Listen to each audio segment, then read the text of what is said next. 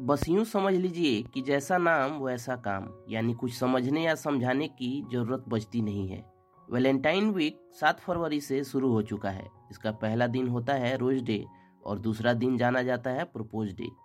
यानी आप अपनी भावनाएँ साझा कर सकते हैं। ये भावनाएँ पत्नी, प्रेमिका, माँ, बहन किसी के लिए भी हो सकती हैं। इस प्रपोज को आप निवेदन कहें या फिर इल्तजा या गुजारिश। लेकिन मकसद एक है और वो है अपने दिल की बात को उस शख्स से बेझिझक कहना, जिसे आप अपना दोस्त, साथी या हमसफर बनाना चाहते हैं। इसलिए इस दिन को प्रपोज डे कहा जाता है।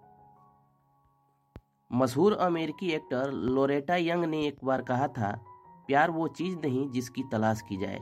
प्यार तो खुद आपको तलाश कर लेता है। उनकी बात को ही आगे बढ़ाते हैं और इसे प्रपोज डे से जोड़ते हैं। अगर प्यार ने आपको तलाश कर ही लिया है तो फिर वैलेंटाइन वीक के दूसरे दिन यानी प्रपोज डे पर उनके प्रति अपने प्रेम का इजहार कर सकते हैं।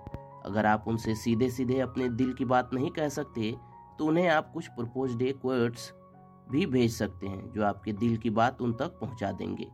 ये ज़रूरी है कि वो आपके मन की बात समझते हों, क्योंकि इस रास्ते पर आप अकेले नहीं चल सकते। ज़ाहिर सी बात है, उनका साथ होना ज़रूरी है। अगर आपको उनसे पहली मुलाकात का दिन और जगह याद है तो उस दिन उसी जगह जा सकते हैं। यानी उस दिन का पूरा घटनाक्रम आप उनसे शेयर करते हुए प्रपोज कर सकते हैं। दुनिया के कई देशों में इन दिनों प्रपोज डे पर टेक्स्ट नोट्स और पजल भेजने का तरीका अपनाया जाता है। इसमें आप अपने काउंटर पार्ट से सवाल करते हैं और फिर इस सिलसिले को बढ़ाते हुए आखिर में उससे दिल की बात कह देते हैं। अगर आपको और उनको संगीत का शौक है तो गुनगुनाते हुए भी दिल की बात किसी रोमांटिक जगह पर की जा सकती है। चलिए दोस्तों, इतना ही। जानकारी आप तक पहुँचती रहे, उसके लिए आप हमारे यूट्यूब चैनल को सब्सक्राइब कर लें और फेसबुक पेज को लाइक कर लें।